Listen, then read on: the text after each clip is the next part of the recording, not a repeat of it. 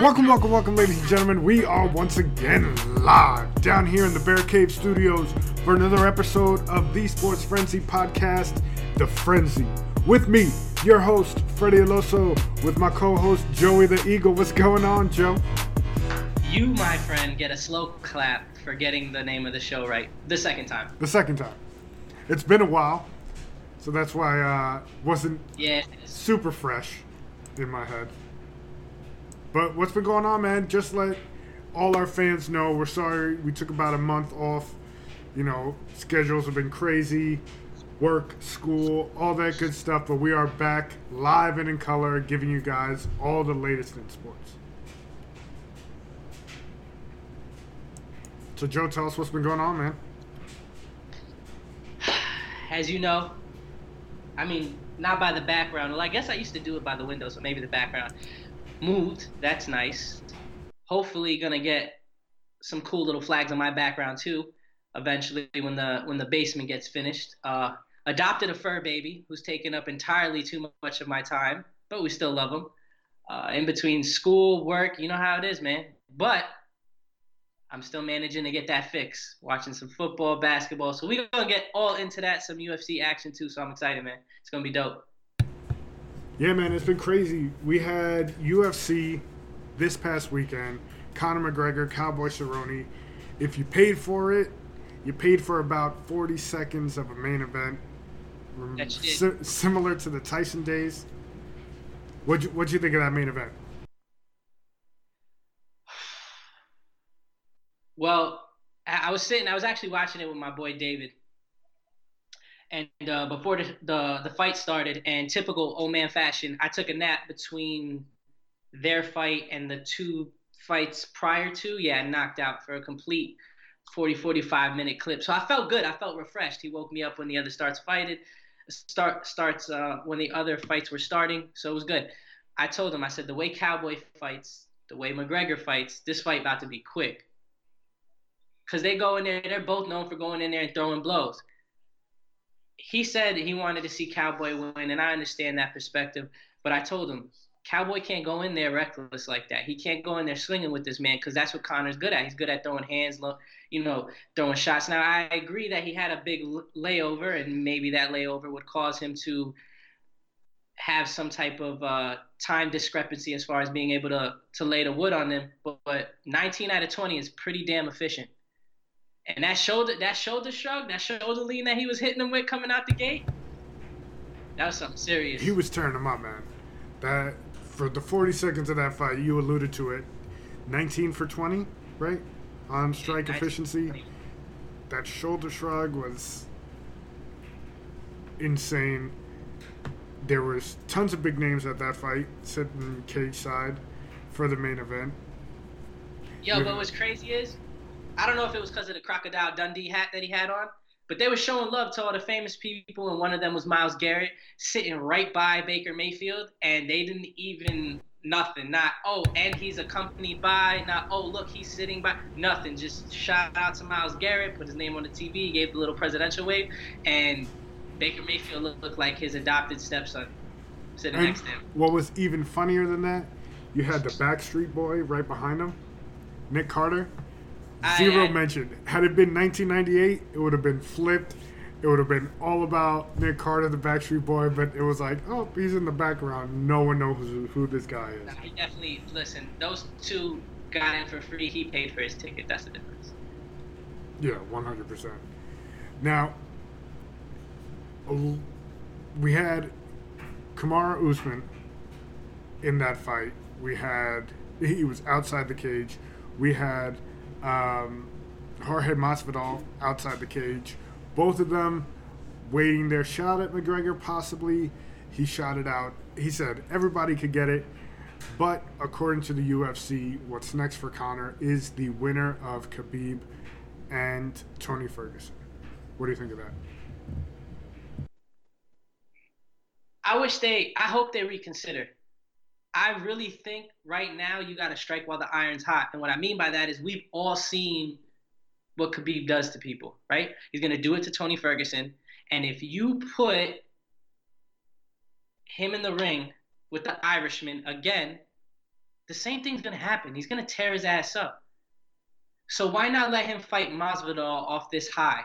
You know, McGregor looked great this fight. He looks like he's quote unquote back, taking his training seriously. I think it would be smart for the UFC to put him in with Masvidal for the MFB title. Let them fight it out. It's gonna draw numbers. I mean, with the way Conor talks and the way Masvidal talks, those pressers are gonna be something serious. They get in the ring. If Conor wins, then he gets to fight Khabib. I really don't think he should be able to just hop in the, the ring again with Khabib, and I really think they'll be shortchanging themselves because I think he's going to get his ass worked again. And then where, where do you go from there, you know? I feel like he was already – this fight was so big for him because if he came out and looked flat, or came out and got his ass kicked, or even lost by a decision, it's a wrap. Like, yeah, he would still have streams of income from, like, whatever, his, his liquor brand and just him as an individual being who he is, being able to sell out things. Um, but I just think him as a UFC fighter, he really needed this win, and the fact that he came out so dominant was awesome. But again, they should ride that wave, let him fight Masvidal, work his way up to Khabib again. They shouldn't just throw him at Khabib because Khabib's just gonna kick his ass. I 100% agree with you. I think he should go. The fight lasted 40 seconds. He doesn't need a crazy training camp. You can give him a, a month, two months. Let him come back in April, same time that Khabib's fighting Ferguson. Run him and Masvidal, and if he gets past Masvidal, yeah, cool, bet. Then, but I don't think he know, even gets by Masvidal, to be honest. You know what would be crazy, bro? Put him on the same card. I know, I know it won't work out monetarily because you know, and and ego wise, they're gonna want to. Nah, this is you know, this is my main event. I should be in. But if you could get both of them on the same card, all of them in the same semi, you know, weight division, they can fight all of each other. You know, there's gonna be bad energy in the building, bro. If I could see that fight, you could you could you could probably double up on the um, pay per view numbers and fee for, that they're gonna charge to watch that fight, and I know people will still buy it because that would be a dope ass card.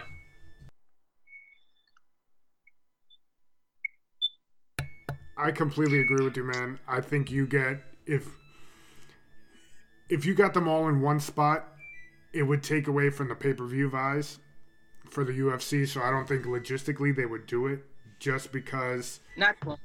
they they would want to keep they would want to get all the revenue from Khabib and Tony, and then they'd want to get all the revenue from Conor and Masvidal because both of those are going to put over at least over a million buys each and you're gonna you're gonna get all that money back in return double listen you say that and i agree with you but i'm just saying if timing wise this was towards the end of the year where they like to throw that big card end the year right that would be that would be pretty sweet. Oh it it goes right up there with their uh you know how normally they do that huge fourth of july card? If you did that yeah. on fourth of july would be ridiculous. Absolutely insane. But also on that card, I don't know if you got to see it, but we had Maycee Barber. She was on that card. She blew out her ACL mm. in the middle of her fight against Roxanne Modafferi, I believe, is her last you name. You hard name, so I'm gonna leave that up to you, bro. I can't. But it was crazy just to see how much heart this chick had. She is probably their biggest contender coming up right now. You know, she's the cash cow. She's the one that they want to push, that they want to get behind. But she just ser- served her first loss in the octagon, where she fought, I want to say, probably about 75 to 80% of that fight on one leg. Forget about fighting on one leg. I mean, I don't know if everyone's experienced knee pain. I never completely tore my ACL. I partially tore an MCL. And just walking on it hurt, bro. Just like I can't even imagine. I know your your um your adrenaline's running, but you got to be a different breed to go out there and think you're gonna try and kick someone's ass on, you know, on two good knees, let alone the one good knee that she had. In a sport like that, man, there's no way in hell I'm gonna let somebody get in there because you know they ain't gonna take it easy on you. No way. Oh, that's the knee that hurts. Come here, come here. Let me let me test that out real quick with one of these one of these sidekicks. So I give I give her credit. Um, it's just like when I see football players go out there and you like uh, Watson, the tight end on the Patriots. I know he didn't have a great year uh, this year, but it came out that he played most of the year on a torn Achilles, which I don't even know how that's physically how uh, that? possible. Yeah. So yeah, man, these professional athletes. I think a lot of people they see the fame it brings, the money it brings, and by no means am I saying that that's not that's not something that they're in it for. But the fact remains, man, these people are different. They just, just wired different. Most people, I'm telling you, most people wouldn't be able to get out of bed with the injury that she fought a couple rounds on. It's true, man. And the doctor came in, checked her out, said she had a partially torn ACL. And she was like, nah, I'm good. Let me go. She didn't want to get taken out of the fight. Most fighters would have been like, yo, I'm done but she's a different breed, heart of a champion. She's out for nine months at least now, so we wish a speedy recovery, and uh, we look forward to seeing her back in the cage, man. For real. So now let's jump over to MLB. The MLB has been full of news as of late. We've had the. Listen, the one thing I will say though, not to cut you off, there's been a lot of, especially MLB fans, complaining that the MLB don't get a lot of news the MLB, you know, their off seasons are boring. I tell you what, got a lot of news now. it ain't been boring. Yeah, it's been crazy, man. We had the suspensions come down from the Astros cheating scandal. Nothing happened to the players. Uh, GM for the Astros fired. Coach fired. Alex Cora, who was involved with it, did it with the Red Sox the year after, won the World Series, fired. Carlos Beltran, who was a part of it as a player, just got a job with the Mets, fired. I believe everybody has been banned from the league for a year. Now, I, I want to get your thoughts because, yes, the suspensions are necessary. In the words of Jorge Masvidal, hashtag super necessary. But we got um, we got all the players who were involved in it benefit from it, nothing happened to them. Most say it's because of the players' union who has their back and won't let them get penalized. But they come off like a, a bit of arrogant assholes now. If you hear some of their responses to what's been said and them cheating, and what do you think of all that? So from what I heard, the biggest thing for baseball is they weren't going to be able to understand how deep each player was down the rabbit hole. And that they wouldn't know how to justifiably punish one player longer or shorter than the other. That's a load of crock shit. yep. Because what you're doing is saying, listen, pro, you could do whatever you want as long as the GM and coach don't know what's going on, you're not going to get in trouble. You're good. So what's going to stop me as a player on a team if I want to cheat? Saying, listen, guys, we just got to make sure we keep this under wraps from the coaches and the GM. Now, I understand that coaches and the GMs are around enough that they should be able to pick up on stuff like that. But I don't think these penalties th- these penalties will make it so coaches and GMs are on the lookout it on the lookout for it more. But I don't think this is going to stop the players from doing anything. You know, they they're walking around and and, and these players these players should be suspended. I know they were saying, oh well, some players are on on new teams. Okay, so suspend them on the new teams. I completely agree. You have to do it. I understand. And listen, I'm a Yankees fan, so the last thing I want to see is Cole get suspended especially for a pitcher who you don't know he wasn't a hitter, so you don't know how much he really benefited from this all. But you have to come down hard on something like this. You cannot let the players slide because now players are going to think that they could do whatever the hell they want. And to be honest with you, why? If I'm a player, I'm looking at it and I'm like, why not? Let's try it. What's the worst that happens? The GM gets fired. Yeah. The coach feel, gets fired. They feel untouchable at this point.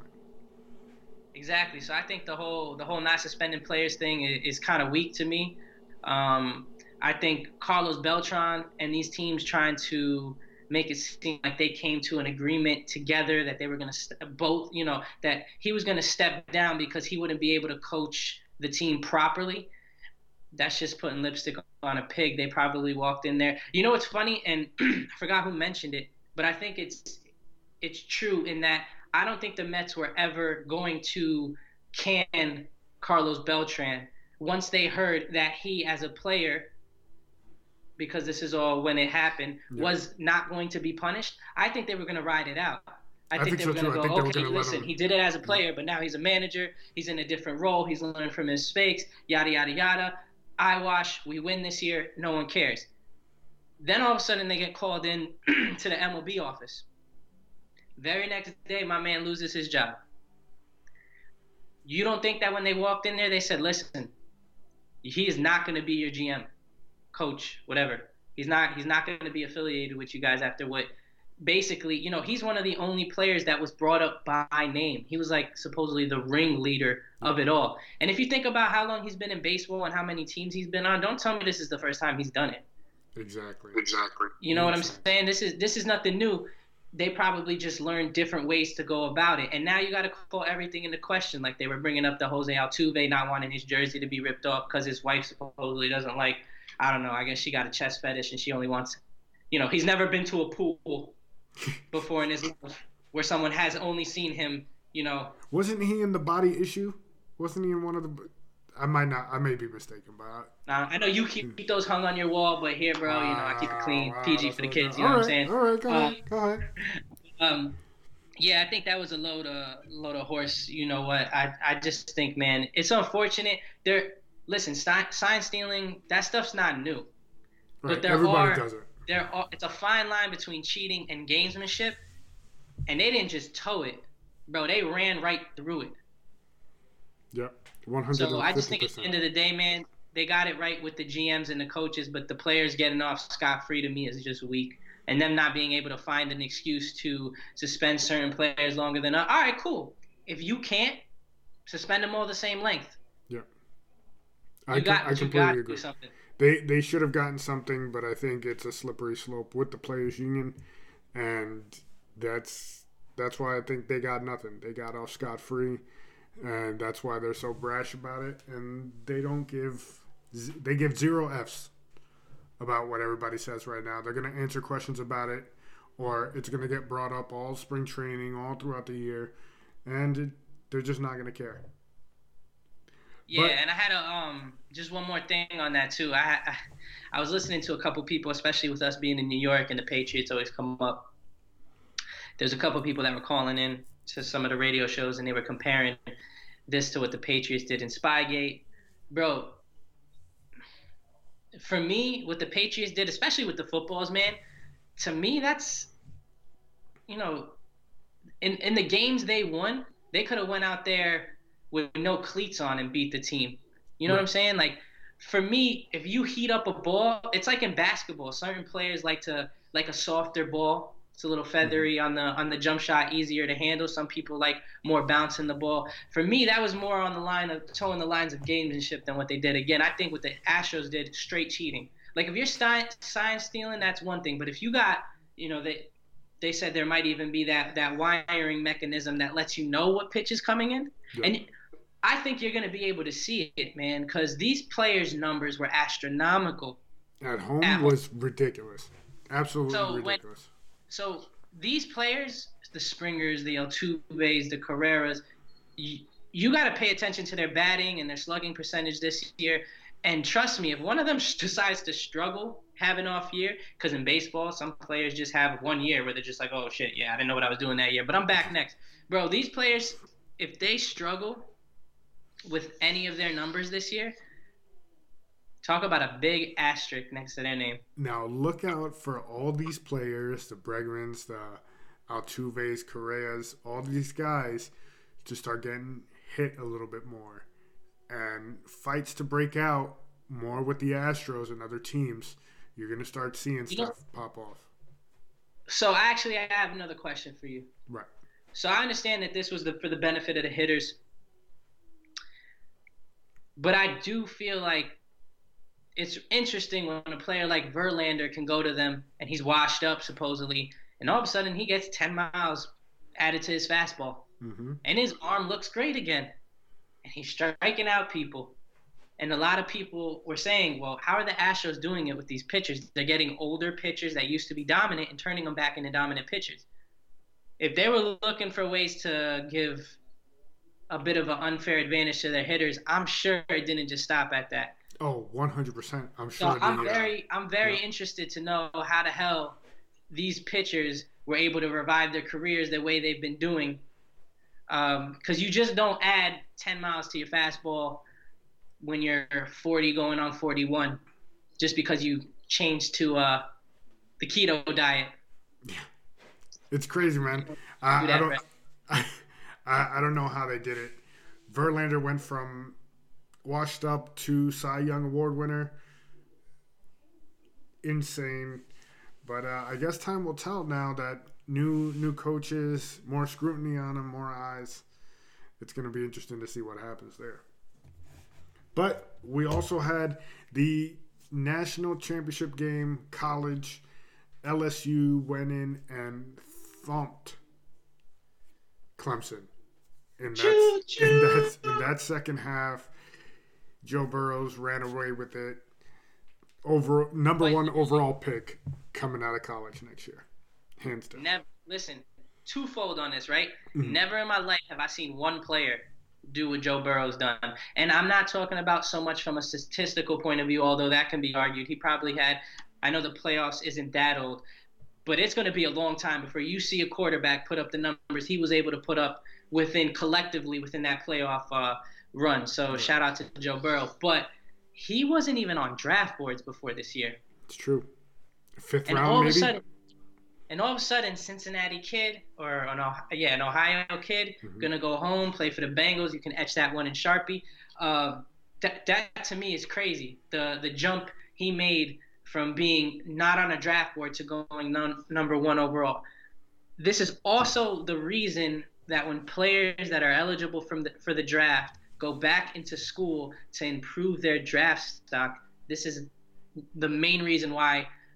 And if you're a top five, top ten pick, man, you got to get the hell out of there because there's Yep. quarterbacks like a Tua, who I'm not mm-hmm. saying he should have went early because I know he wasn't eligible to go. But you see some players like you have an Etienne right now out of Clemson who's going back to Clemson. I'm sure he feels like there's unfinished business, and you know what? If that's what he wants to do, God bless him. You know, but you got players like again a Joe Burrow somewhere out there who's not on anybody's radar that's gonna go blow up everything. Right. So I think this draft is going to be extremely interesting. Uh, the national championship game, I mean, I thought Trevor Lawrence hasn't lost a game Two since what, years. middle school? Yeah.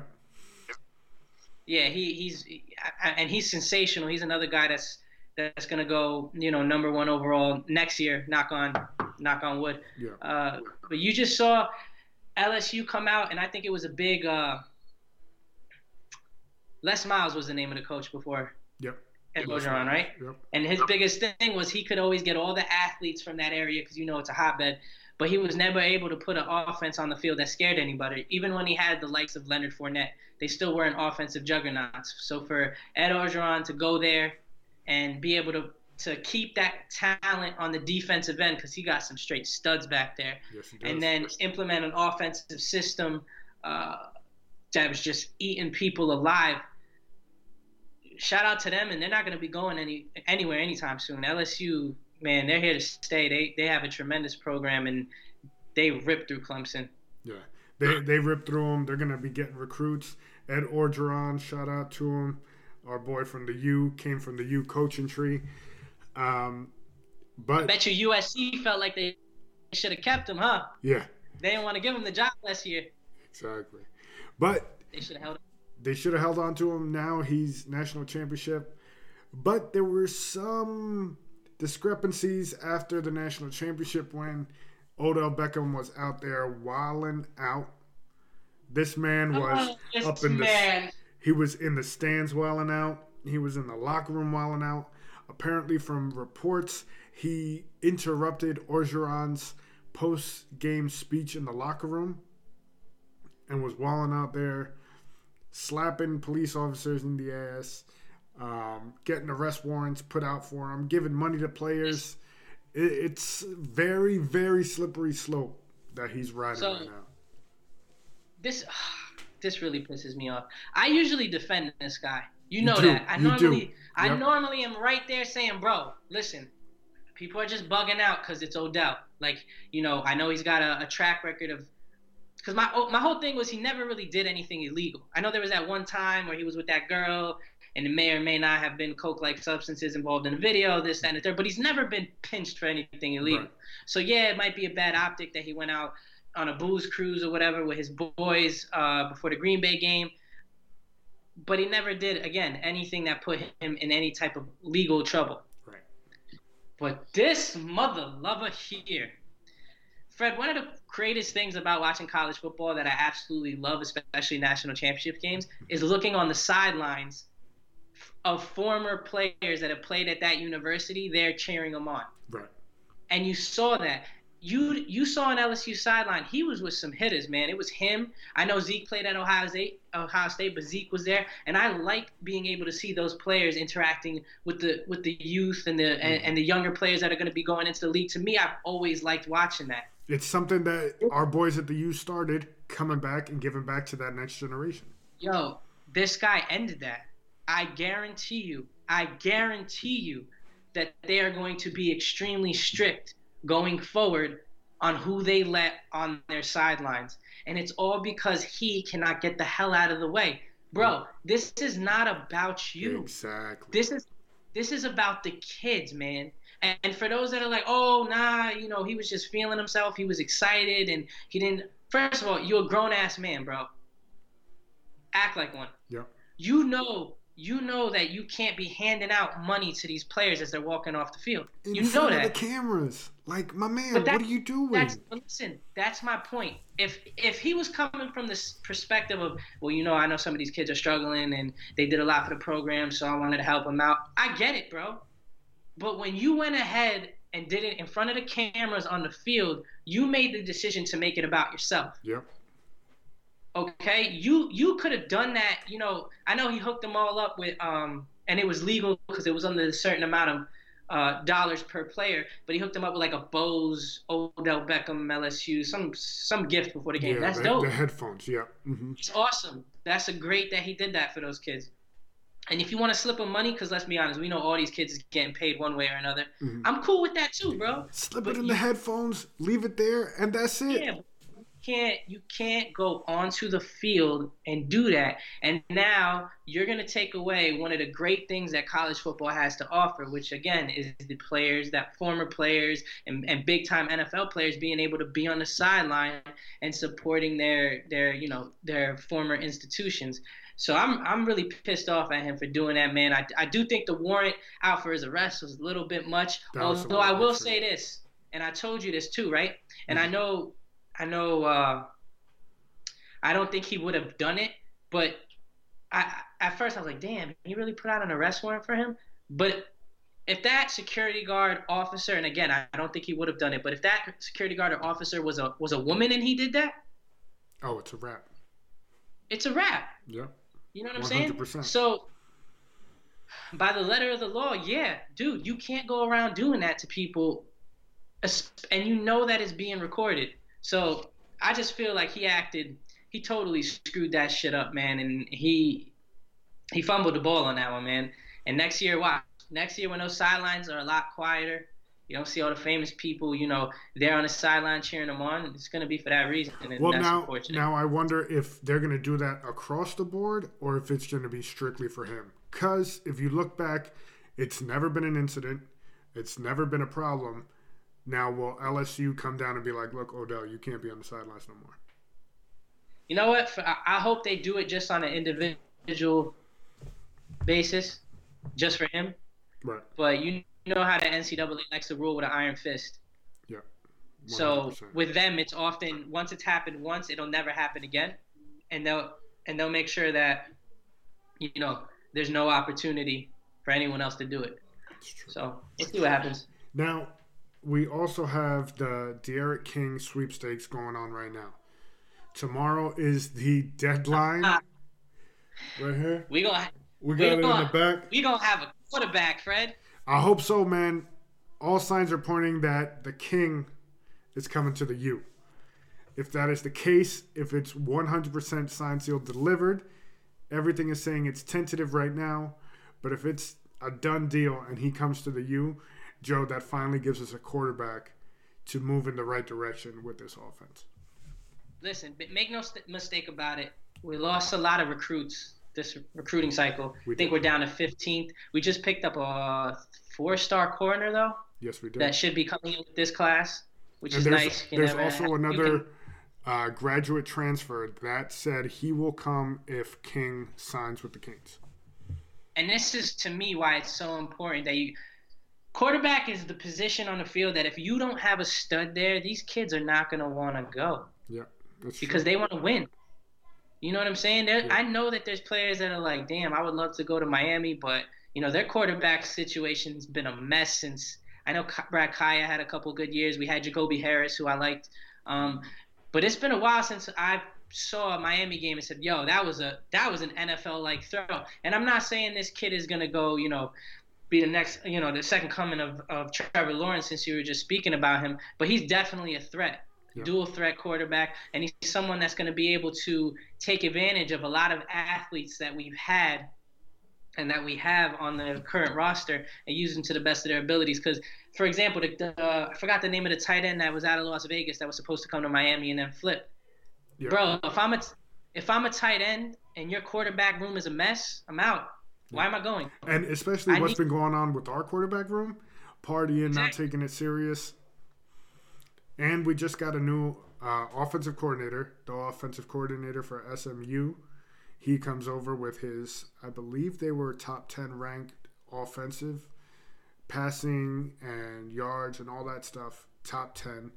We're going to have to get our, our good friend uh, Dan Spiegel back on, give us an update of the state of the U. It's been a little long and he's got that inside track, so we'll have to get him back on soon. Yeah, hopefully, hopefully, uh, once the announcement comes out, we can have him on shortly after that. I'm sure he'll be uh, he'll be pretty hyped to talk about it. Yeah, for sure. Now let's jump into the N- NBA.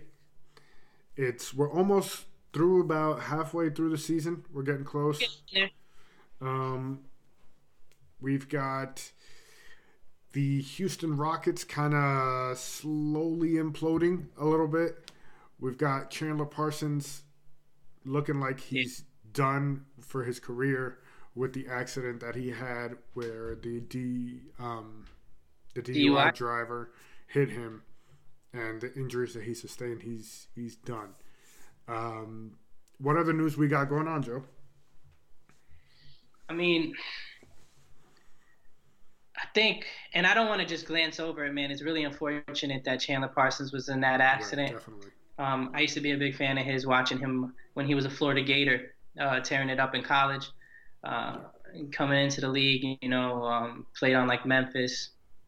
So I was always a fan of his game. So I really, I really hope you know prayers is with him that he's able to get back on the court. First and foremost, I hope that he's able to have a normal life. I, I hope that this doesn't inhibit him from being able to enjoy you know his family and friends because obviously basketball is put on the back burner until then. So yeah, again, prayers and hopefully that he can get back on the court as soon as possible. But to the basketball point of view, I mean, there's a couple storylines out there that I think are very interesting. Being a Miami Heat fan, I think it's pretty cool that we're sitting second in the East right now, if I'm not mistaken, with the team we've had. Because going into the season, I know we had Jimmy Butler and a couple promising players, but to think that we'd be sitting again, it's not the West. I get it.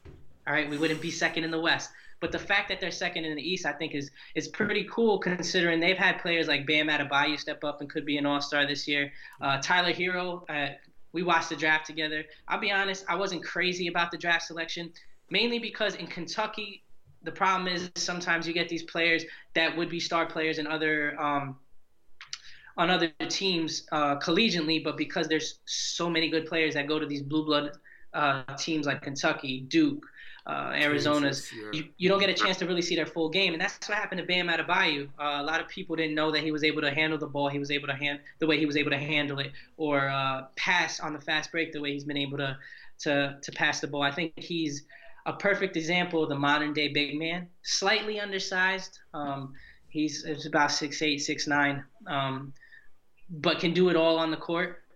Uh, and they've had a player like Kendrick Nunn, who at a Simeon High School, which is the same high school that produced Derrick Rose, Jabari Parker. Uh, this kid was was on. I think he got cut two or three times. GMs were basically going up to his uh, his manager at the time and saying, "Listen, this kid doesn't have what it takes. He's never going to be an NBA player. Not even that he's going to be on the G League or on the bench, my man. They were saying you don't have a spot in this league. It's out. You're out. You know it's what I'm saying? And I remember watching him in the summer league. And again, it is the summer league. I get it, but there are NBA quality players still out there. There's rookies, second year players, and he was balling. Right. And then he had that 44 point explosion last preseason game uh, against the Houston Rockets, who played some of their starters for some minutes. Um, and then they, they signed him to a two or three year deal shortly after that.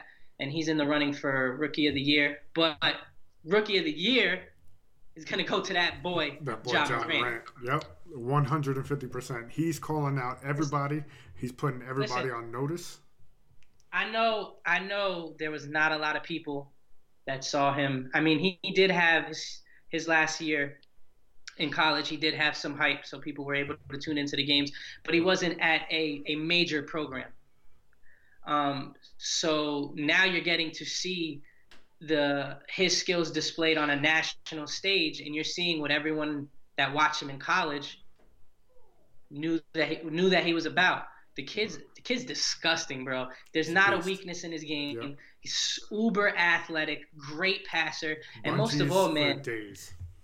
Yo, he's out there just having fun, bro. And it's crazy because I, very rarely do you see rookies play with the type of confidence he has. Like he was he was chatting over with James Harden, hit a three, um, and James Harden didn't really contest it, almost like he was daring him to shoot the ball. When he hit it, they zoom on to him telling uh I, I don't know if he was directing it towards his teammate or the other team, and he was like, "You better fucking ask about me." Yeah.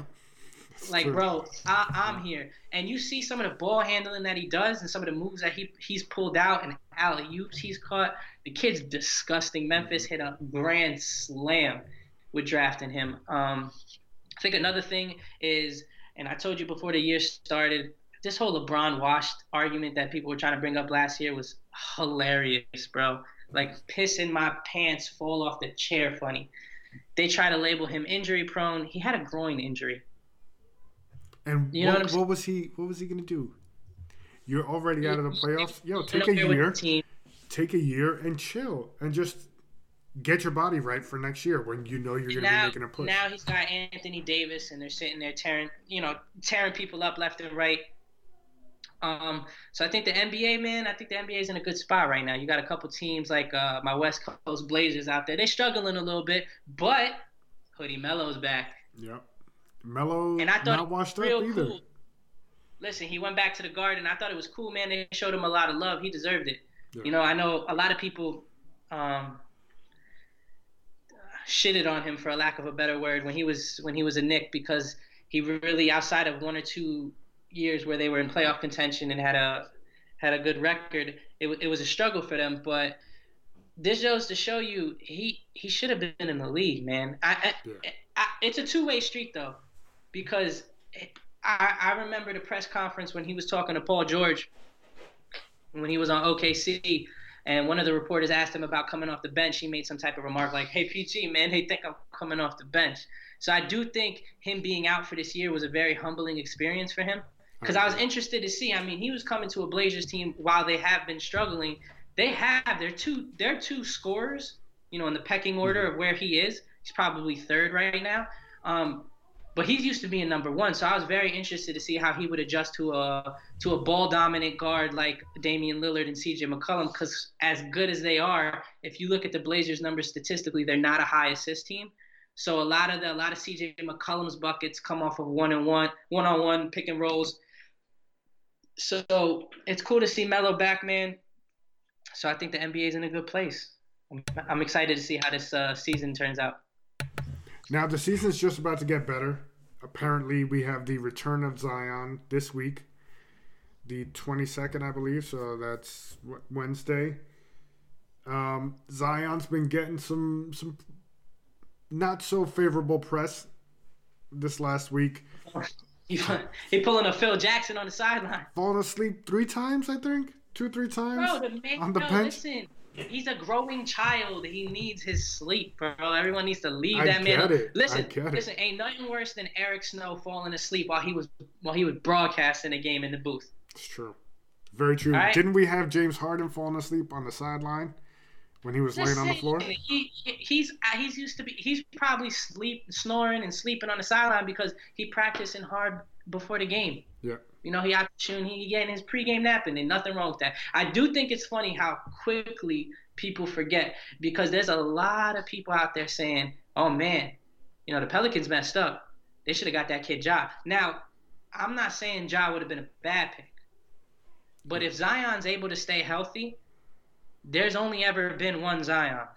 There Sure. has never been a height, weight, speed comparison to this man ever. If you could take Charles Barkley and Shawn Kemp and And put them into up. one person, Yep. that's who you got. The only player that I would liken him to as far as the the the ferocity at which he plays at is when Blake Griffin was coming out of uh, Oklahoma Oklahoma. Yep. in college. And I hope he takes a, a page out of his book. You can play that aggressive, I'm going to put everybody in the rim style for a college, high school 32 game season.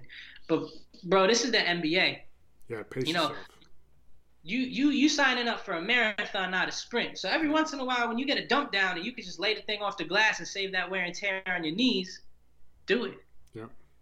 So I hope for the sake of him, basketball, us as fans, that the medical staff there does everything in their power to make sure this man could get on the court. Because I'm telling you right now, he's going to make play.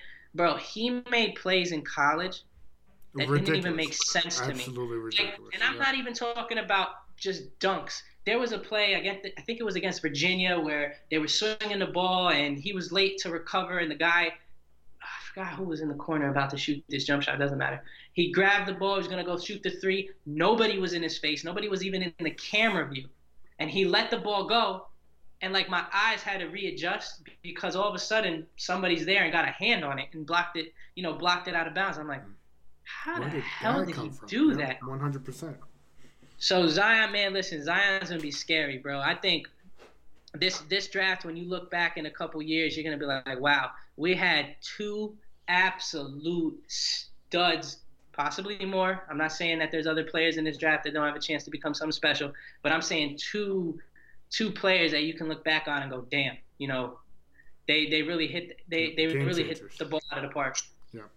Now, our bread and butter, our first love. NFL. No, no, no, no. Listen, listen.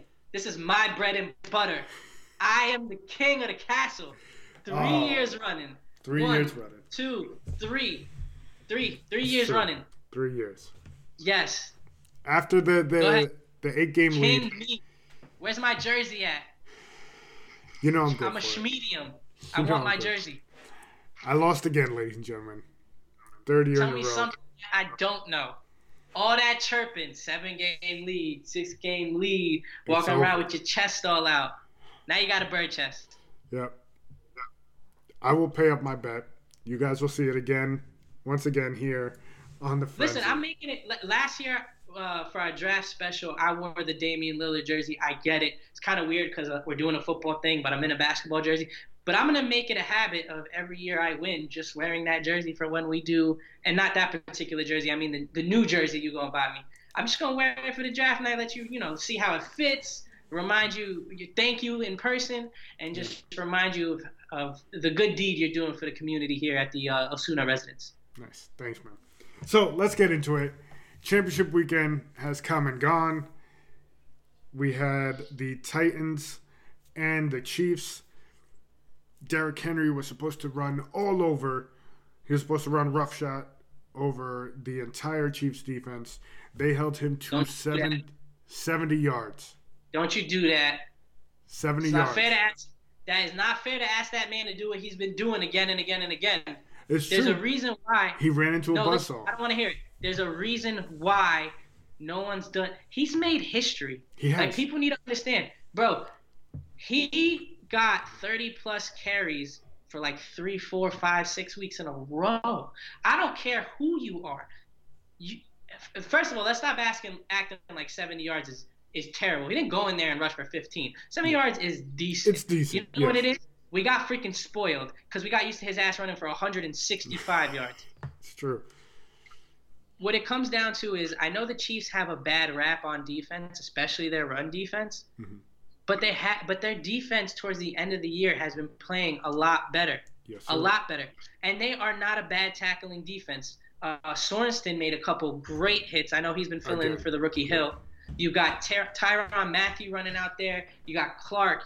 You got um, Terrell Suggs. Yep, Suggs, Jones, monster. So let's let's not get it twisted, man. And especially, look, everyone wants to beat him up. Nobody's scared of Tannehill. yeah, You are able to. This isn't like he was running into, you know, uh, a, a light box. They know who's getting the ball, bro. hmm You know what I'm saying? So I feel like what Derrick Henry was able to do this year is it's amazing. super. we haven't seen bro, we haven't seen the the one team that I find it kind of ironic, the one team that actually is doing what the Titans are doing, but because they have multiple running backs doing it, it doesn't get as much clout um, is what the 49ers are doing over there with their run game. Because they've got a stable, a stable of running. Bro, they, they, got they lost Tevin one last night. They lost Coleman last night to an injury, but you Okay. still got was it Raheem Breida Morris. and Morse? I mean, Mozart. Mozart. I don't know why I always say Yeah, Mozart. Yeah, Fun fun fact: Chip Kelly cut him in like 2015. He led our preseason four game stretch with like 300 yards, and they were like, mm, "Yeah, we can't find a spot for you here, though. Good luck." I mean, he got cut by a whole bunch of other teams too, but you know he's tearing it up right now. Um, so I think championship week went about how we were how we expected it. I mean, I didn't think Green Bay was going to be able to go in and beat the 49ers. Uh, their pass their pass blocking is terrible, and they're going against what I think is the best defensive line in football. yeah. Um, so I knew they were going to struggle there, and they can't stop the run, which is what the 49ers do best. So that was just a terrible matchup, and I did not think they were going to get their you know doors blown off the way they did. I thought Aaron Rodgers It, might. it wasn't even close. No, The Oh, the final that was one score those- with it being twenty, it, it wasn't even close. nah, that that game was never never in doubt. And then I mean, can we say enough about Patrick Mahomes? That's what I was gonna say. Can we can we talk about the young man? Listen, Third year in the man league. good. He good, good. Yeah, This Impressive. Dude, bro. Patrick, Mah- Patrick Mahomes, turn this down too, because I know your wife's a Chiefs fan. I can't be hearing her say this. I got my Jerry Rice 49ers jersey ready for the Super Bowl, but we'll get to that. I digress. Uh, man, what Patrick Mahomes is able to do on the football field, that shit just ain't fair. that that, That- run play where he he okey doked the defensive lineman, looked him off backwards, then ran it up the sideline, got hit by three dudes, and still made it in the end zone. Here's my thing, though. Here's my thing, right? In that instance, and I'm not saying that the defender did this, but they are so prone to protecting these quarterbacks now. Anytime they get close to the sideline, it's like, oh shoot, be careful, he's going out of bounds, don't pop him. This is why if I'm a defensive player, I'm still decleating your ass. Yep. Give me the 15. But bro, you ain't about to be here tight roping the sideline, being like, I'm gonna go out, I'm gonna go out, psych, Yeah. and then go then go for the touchdown. That's not about to happen. Um, what it comes down to is the Titans did a the Titans defense actually played a good first half. They did. The problem is when you have Andy Reid as a coach, offensive genius, we all know that. Did it in Philly for a whole bunch of years with McNabb and them boys. When you have him as an offensive genius, you have Patrick Mahomes as Aaron Rodgers 2.0. There's only a matter of time before this man figures out what you're doing. Yep. And once once, once he gets loose, out- it's over. But Alicia, he gonna tear you up. And Kelce didn't have that big of a game. It's just listen. I, I give credit to the Chiefs for this, right? Everyone wants to look for the prototypical six foot four wide receiver number one, and Kels pretty much is that for them. Right. But um, what I love the Chiefs, what I love about the Chiefs offense is they said, all right, who do we have? Mahomes, a hose for an arm, Yep. can make all these different types of throws. What does he need? He needs speed. So they go out there and they give him speed. Man, their wide receivers could probably represent the USA as the for the Olympic track team. Yeah. You've got Tyreek Hill running, you know, straight go routes all the time. My man falls down, picks himself back up, and still outruns DBs. Catches running Who's backs. coming to tackle him? Yeah, Insane. like it. Then you got Mecole Hardman, the rookie from Georgia, out there returning kicks, um, and it's only a matter of time before he wiggles free. Uh, Mr. Sammy Watkins couldn't stay healthy for seven years. All of a sudden, he found the fountain of youth. I know you're tight. He's having, you know, 150 yard games uh, when they need him to. There's just so many weapons on this offense. We haven't even Sure. touched to the running backs. I know they don't have star-studded running back room, but they got some running backs that can catch it out of the backfield with both Williams and the other Williams. Uh, McCoy was inactive, uh, so I, it, it'll be nice to hopefully see him play in a Super Bowl. I would like to see him and Andy Reid uh, finish the job there. But that Chiefs team is scary. Now, what I will say is this. I think that people are, from what the Chiefs have been doing, that dramatic 24 point comeback, they were down 10 to the Titans. I would not play that game with the 49ers. yes. If you think. That you're going to, if you think you're going to get down 10, 15, 20 points, and Shanahan and them boys, and that defense over there with Sherman, and that defensive line is disgusting. I mean, granted, they lost a whole bunch and was able to draft first round uh, defensive linemen every other year between you know Buckner and Bosa, and they still got Solomon Thomas on the bench. Um, they've got studs at linebacker. That defense is no joke. So I do think I do think the 49ers have a really good shot at pulling this game out because I think overall their team their team has no weaknesses. The only thing I can say is it'll be very interesting because we know Patrick Mahomes can make big plays. We know he's not going to choke. We've seen him come back from 24 points down. and we know he's not going to turn the ball over. But Jimmy G, we've never seen him do this. Mhm. I mean, even last night, he threw the ball nine times. Yeah. Nine times. So it'll be interesting if they get into a bit of a shootout because against the Chiefs, bro, I don't care how good your defense is, you got to put up points. Yep. So I'm very interested to see if the Chiefs, once they make their push and start putting points up on the board and figure out what the defense is doing to them, if Jimmy G can then respond with a couple moments of his own and, and put the team on his back because I do see it coming down to if Jimmy G can make the necessary plays out there on the on the field via you know the long ball or whatever. Um, if they're gonna be able to pull that game out, but I'm I'm hyped, bro. I'm hyped. It's going to be a great, great Super Bowl. Let's not forget that Kyle Shanahan was the offensive coordinator for the Falcons when they blew that 28 to 3 lead yeah. to the Patriots. But Let, us hope but he, it- he learned from that. but in fairness, I love Andy Reid. He is no Belichick. No, 100%. I agree with you. But if you're going to take a lead and you think you're going to be able to run it over and over again, we all know that the, the Chiefs can put up points in bunches, and in under five minutes, they can score 28 points, and the whole game is flipped around. I hear you, but the thing that the reason why I feel like if the 49ers get the lead, they can run the ball out is because they do it so different than any other team in the league that it's really like you can see them on film and go, okay, cool. They have the best. He literally shouldn't be allowed to line up as an inline blocker. This kid Kittle, he's a he he's a tackle. Yeah. He's a tackle. When he gets on the outside, these poor fucking linebackers and safeties and cornerbacks No get shot. steamed, Yeah. manhandled. Mhm. Like he just gra- he's laughing when they mic him up. He laughs as he's driving him into the ground. It is ridiculous how strong that man is. And then they have Kyle Huschek. Is that how you say his last Yeah. name? Ju- yeah, I think it's Juszczyk, Juszczyk, something like that. something Anyway. like that. Listen, right? This guy at fullback is a problem Mhm. because he's not just one of those meathead fullbacks that's like I run the ball, I hit people. No, he can catch out of the backfield. He can run routes, and they use him. At, Now, the Chiefs have one of their own too in Sherman. but they ain't. He's bro, not the same. Not, it, it's kind of you know one. there's no Kyle Juszczyk, bro. One, this two- guy is. This yeah. guy is. He's the overall is- number when it comes to fullbacks, when it comes to fullbacks, he is that dude. Yes, he is. and and they do they do a whole bunch of uh, of, of concepts with him coming and wham blocking, you know, hitting linemen mm-hmm. uh, blind, not blindside because that's illegal now, but you know, uh, running across the formation and getting these blocks out. Man, that running attack that they have with with like you said, I know Coleman's out, but Breida, Mostert, um, getting Deebo Samuel's the ball in space, who's basically a running back at the wide receiver position.